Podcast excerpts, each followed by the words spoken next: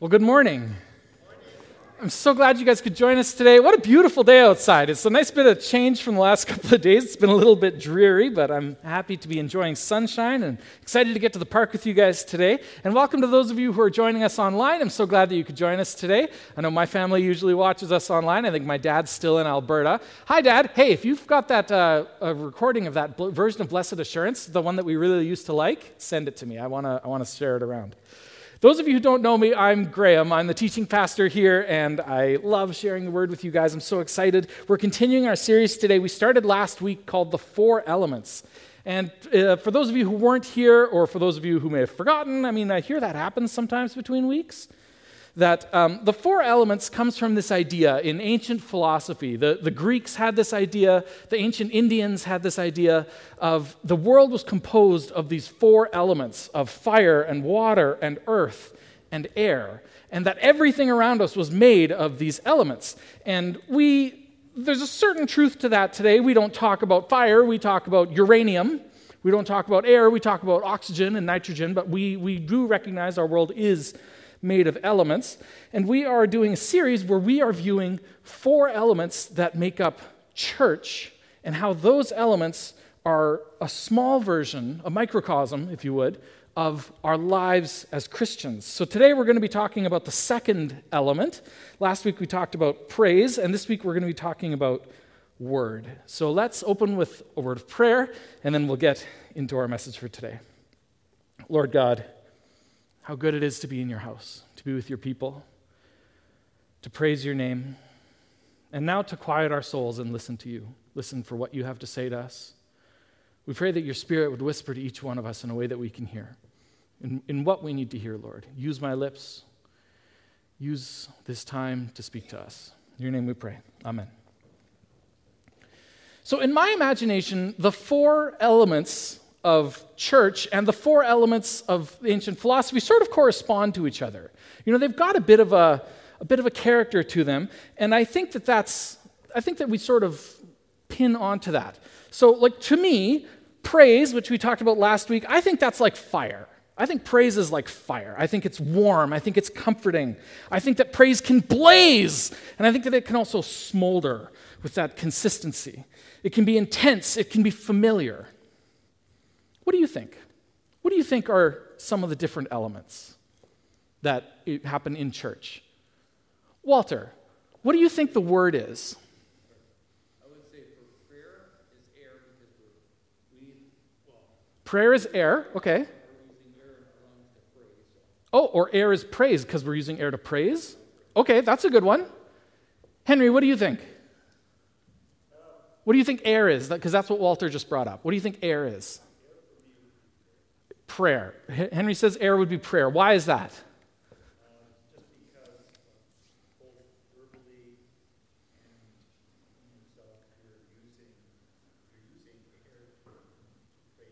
using air to pray because it's something that we do with our lungs. I like that. I, I would say that air is prayer. Uh, that's, that would be my opinion. I think it's because air and prayer are invisible and essential. That's what I would say. Tom, do you have any idea, any thoughts? You're going to leave my church now that I called on you. and does anyone have any ideas?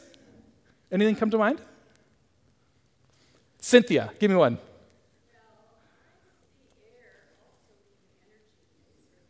energy of service in, in air. I like that. That's cool. I've asked this question to a whole bunch of people because I just like doing this. And it's very interesting. There is only one combination that hasn't come up.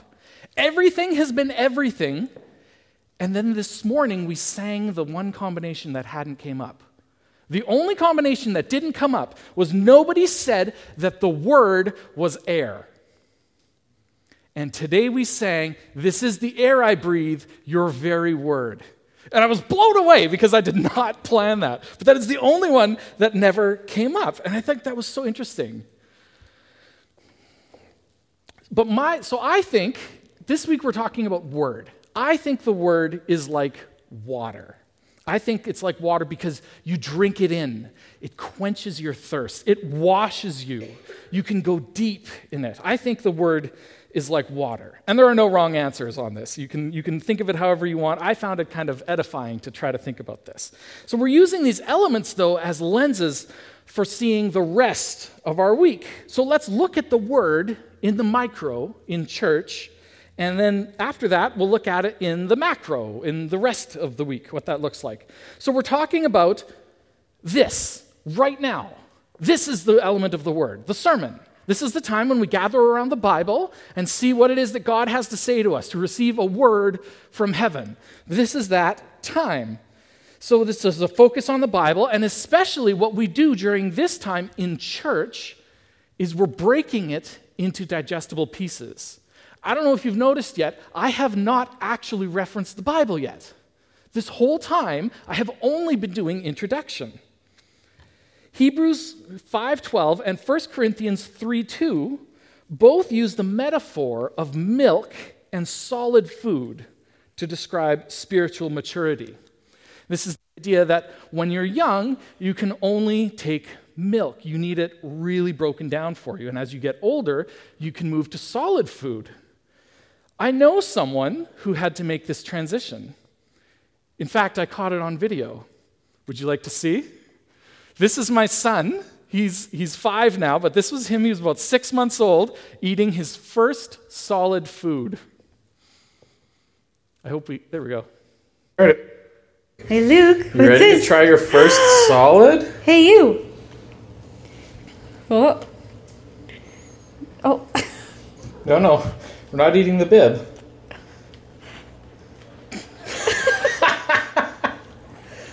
There's no idea what to do with it. Oh, fun. Barfs it all up. Oh.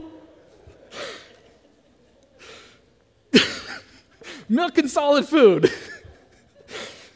One of the things that impresses me most about a writer is when they can take a complex topic and distill it down to where it can be understood at a popular level. I have two books in my office, both by a man named William Lane Craig. He's got like two doctorates, the man's crazy smart. And one is called Reasonable Faith, and it's all about defending the faith and why it's good to believe in Christianity and why it makes sense to believe in God. And I tell you, that, that is a textbook. That book is hard. And then he's got another book called On Guard that is essentially the same thing, but it is meant to be read by people like you and me. Morons. You know, people, people who this isn't what they do every single day, but he writes this book at the popular level so that it can be understood. And that's really impressive because, you know, once you're deep into a topic, right, once you've been studying it for a while, it's really easy to just dive deep in and talk about it in a way that loses everybody. Right? Any expert in a field can write a technical manual, but it takes a special kind of expert to take that technical knowledge and find a way to open it up to being understood, and at least in a rudimentary way, by the average person. They take this complex, difficult thing and they make it easy to digest. Because when you're not an expert, you don't need solid food, you need milk. I think sermons are milk. I'm commenting, I'm explaining, I am linking thoughts together for you. I'm not making you do it yourself, I'm feeding it to you. Maybe some of you barf it back up afterwards, but you know, that's fine.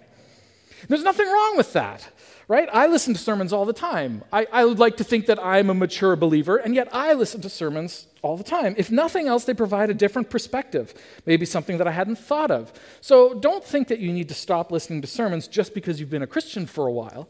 But if you're a new Christian, this is a great way to be learning and growing. But at the same time, there is so much more Bible than we have time for in sermons. Does anyone know how many chapters there are in the Bible? Just off the top of your head, I'll be very impressed. There are 1,189 chapters in the Bible. That's Old and New Testament. Now, we regularly work our way through a book of the Bible at one chapter a week, right? We just did that. We just did Colossians. We took four weeks, four chapters in Colossians one, two, three, four, right? We just did that in August. Do you guys remember? Yeah, remember that? Okay. At one chapter per week, it would take almost 23 years to preach through the Bible. And if we limited ourselves only to the New Testament, so there'd be no Moses or David or Psalms or Jacob or Elijah, only we talked about the New Testament, and we did it one chapter a week, it would take more than five and a half years to get through the whole Bible. Whereas on the flip side, if you read one chapter yourself, not just not even each day, how about like five days a week, right? You got a couple of days there to catch up if you if you miss off. If you read five days a week, one chapter per day, you will read the entire New Testament in one year. Less than five minutes a day, on average. Some chapters are longer than others. But, like, that's an achievable goal. The idea that we're going to spend 23 years to work through the Bible one time, or you could do it one chapter a day and do it yourself. So, if you want to eat solid food, you have to be reading your Bible on your own time. 20 minutes a week of Bible on Sunday, it's just not enough to keep you full. In the Old Testament, God spoke to people through angels or through prophets, or sometimes in a dream, or something exciting and interesting like that. But in the New Testament, we have the Holy Spirit that indwells us, and God can speak to us all the time. And I know it sometimes feels like the Old Testament had a better deal because that was so much more obvious. Right? It's hard to argue when an angel shows up in front of you and says, "Go to Nineveh." Okay. Right? We don't we don't have that sort of experience, but it also was much more rare. You know, between the writing of Malachi, the last book of the Old Testament, and the arrival of Jesus, God was silent, silent for 400 years. No prophets, no scripture, silence from heaven. Can you imagine if God hadn't spoken anything since the 1620s? For perspective, the Mayflower sailed in 1620. That's how long ago that was. The King James Bible was published in 1611, although I think there are some who would say God hasn't spoken since then. Only the King James. But that's a long time to go without hearing from God. Today, you can open your Bible whenever you want, and you can read these words, and the Spirit will whisper to you of His love. Because reading the Bible and listening to sermons is fundamentally about hearing from God. Think about the language that we use around the sermon. We ask God to speak to us, we ask God to change us. Even referring to it as the Word implies the idea of a message, of speaking, of communication. This isn't just a text that we read, it's a message that's being communicated. Now, to be fair, that's not what's special about the Bible. When I get a text on my phone, there's a message there being communicated. Right? When I see a billboard or an article or a Facebook post, there's a message in that text. But I feel that sometimes we forget that when we think about the Bible that these aren't just words on a page for no reason that we read because we have to or we're supposed to. God is trying to communicate with us. And I want to clarify something else. I do not believe that the Bible is the only way God communicates with us. In fact, I would argue that the primary way that God communicates with us is not through the Bible, it is actually through the Holy Spirit. The Holy Spirit can speak to you in all kinds of ways. He can speak to you while you're watching a movie. He can speak to you while you're driving your car. He can speak to you while you're at a hockey game. And, but there is something special about the Bible, and that it is by reading the Bible that the Holy Spirit seems to most often start speaking. Now, there is a challenge with hearing from the Holy Spirit because sometimes it can be hard to recognize when it's the Spirit speaking. Can anyone relate to that? Is, have you ever had the thought, was that God talking? Yeah, is that some? Yeah, okay. Now, it feels like that shouldn't be the case, right? It feels like it should be that the sheep know his voice and the sheep listen to his voice, right? John 10, we talked about that this summer. And that definitely can be the case. But the part that's challenging is that that is an issue of familiarity. We have many voices that we hear all the time. And I don't mean like, ah, I'm hearing voices. Obviously, you have many thoughts, And some of your thoughts argue with each other. You should eat that cookie. No, no, I want a six pack. Yeah, six pack of Coke. Right? But sometimes you'll have a thought and there will be something about it that makes you go, that doesn't sound like me. And you'll wonder, is that God talking? Or sometimes you'll be talking with another person and they'll say something and it'll strike you in this really unusual way. And you'll wonder if that's God nudging you. This often happens with my sermons. I'll be working on it, God will have something growing and planted in me, and then I'll have a conversation with someone, and someone will be talking to me and say something, and the Spirit nudges. And I go, aha! And it's just the piece that I needed to make it all fit together. But don't forget, we also have an enemy Satan, the accuser, who prowls like a roaring lion seeking who he may devour. Have you ever had a thought and gone, uh that's Satan talking? And that's the question. How do we know? How do you know when it's God talking? What if you think it's Satan because it makes you feel bad, but actually it's God convicting you of your sin and calling you to repentance? What if you think that it's just your mom being nosy, but actually God really does want you to ask that girl out? Okay, that's a little optimistic. But, but seriously, how do you know when it's God speaking? And the answer is the Bible. The Bible is how you know. Does what you're hearing sound like what's in the Bible? And I don't mean it's written in thees and thous. You can check what you're hearing against other things that God has said, and then you can be confident. Does what you're hearing contradict what God has already said? Probably best to ignore that. Does what you're hearing does what you're hearing affirm what God has already said? Maybe we should listen to that. Maybe that sounds like God. Because the Bible is the story of God's love and care for humanity, but it is also the record of God's action and expression in the world. We don't have to wonder how God feels about injustice. You don't have to pray about that. God's made that really clear in the Bible. We don't have to wonder how God feels about idolatry or sexual sin or whether or not we should be giving money to the church. God's made that all really clear in the Bible. It's there. And it's not to say that there aren't some issues that are more complicated than they've first seem, or that there aren't issues where we need to take into account the movement of Scripture and the cultural context that it was written to. But the answer is there. It's there. So we read and we study the Bible so that we can recognize God's voice when He speaks to us.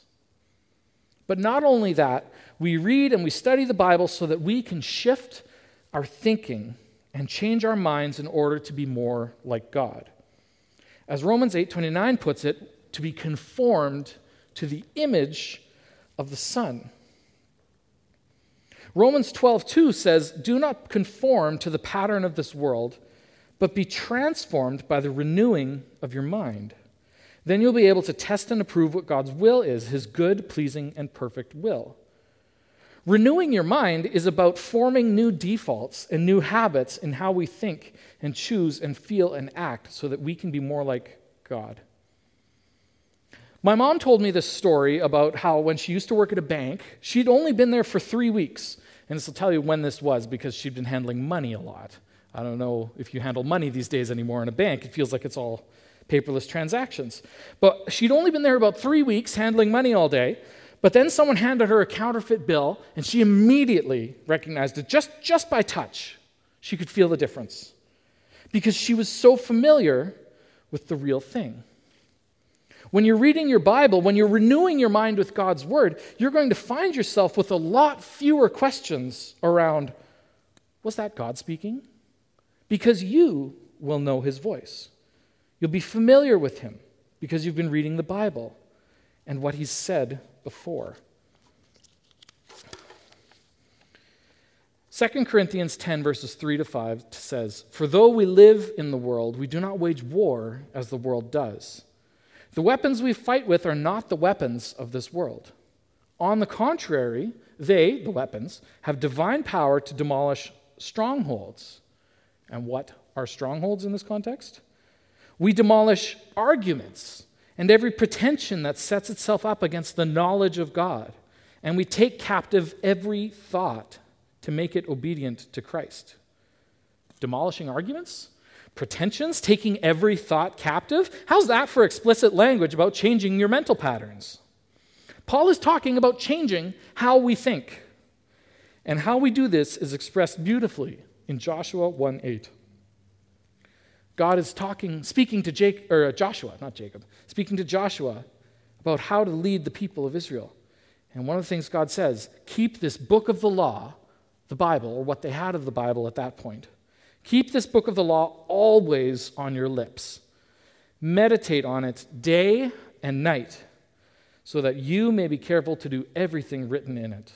Then you will be prosperous and successful. Meditate on the Bible, on God's Word, day and night, all the time. That's a tall order. I don't know about you, I got other stuff going on. So, like, in fairness, this is an example of biblical hyperbole. God is deliberately exaggerating to make a point. He doesn't actually expect you to spend every moment of every day, and night for that matter, thinking about the Bible. But I dare say that most of us could do to spend a lot more. Right? I think, I think most of us, maybe not try to do every waking moment, but I think most of us could afford to do a lot more. When Jesus was being tempted by Satan in the wilderness, each time that Satan makes a temptation, Jesus responds with, It is written. He is referencing, he's quoting Scripture. And in Matthew 4 4, Jesus says, Man does not live on bread alone, but on every word that comes from the mouth of the Lord. This is a quote from Deuteronomy. That's where it is written. But don't miss it. The word is life. When God speaks to you, it is life giving. It's like a meal, it's like pulled pork or dad's cookies. I suspect that's what we're having this afternoon. It is, it is life giving. It's what allows us to keep going. 2 Timothy 3 16 to 17 all scripture is God breathed and is useful for teaching, rebuking, correcting, and training in righteousness, so that the servant of God, that's you, the servant of God, may be thoroughly equipped for every good work.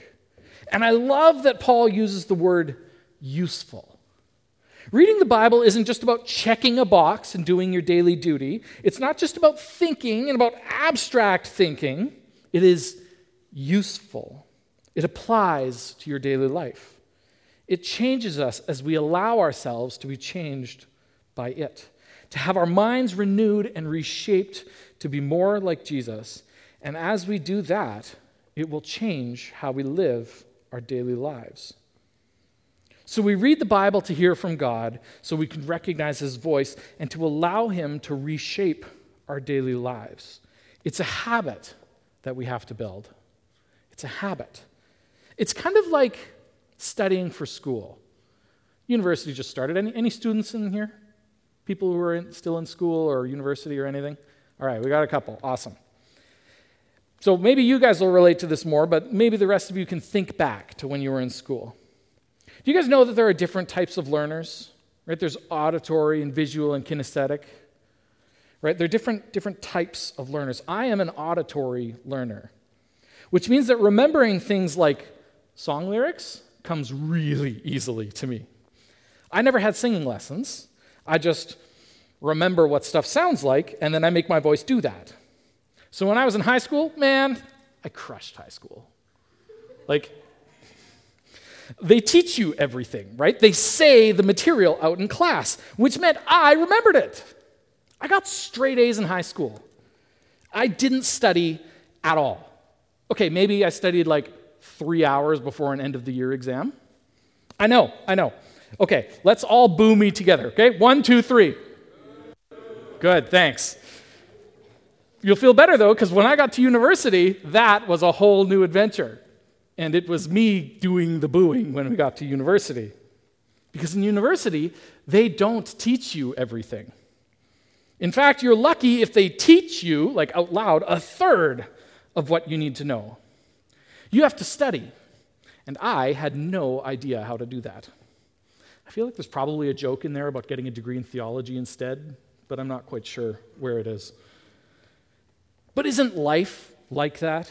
That there are times in your life when you can absolutely coast by on what you're getting on Sunday. There are times and seasons in your life where if you try to float on what you get on Sunday, you're going to be drowning by Tuesday. I wish I'd made some study habits while I was still in high school.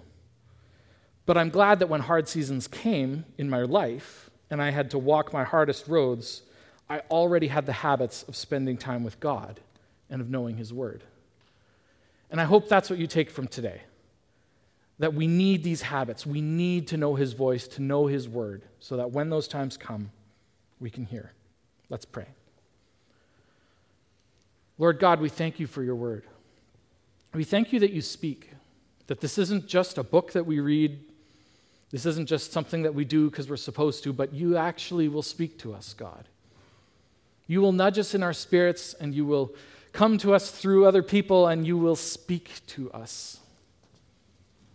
That the creator of heaven and earth cares about our little tiny lives and what's going on in it. You're not limited by time or space. You're not not dealing with what's going on in the Ukraine because you're busy talking to me about whether I should take the girl for ice cream. Lord, you're not limited. You love us and you speak to us. I pray that you would speak to us this week, Lord. I pray that you would speak to each one of us today. I pray that today, God, you would remind each one of us what your voice sounds like. That we would, before our heads hit our pillows today, God, today we would have something to look back on where we heard from you. Something as little as finding a parking space or something as big as the next step we should take. I pray that you would speak to each one of us, Lord. In your name we pray. Amen.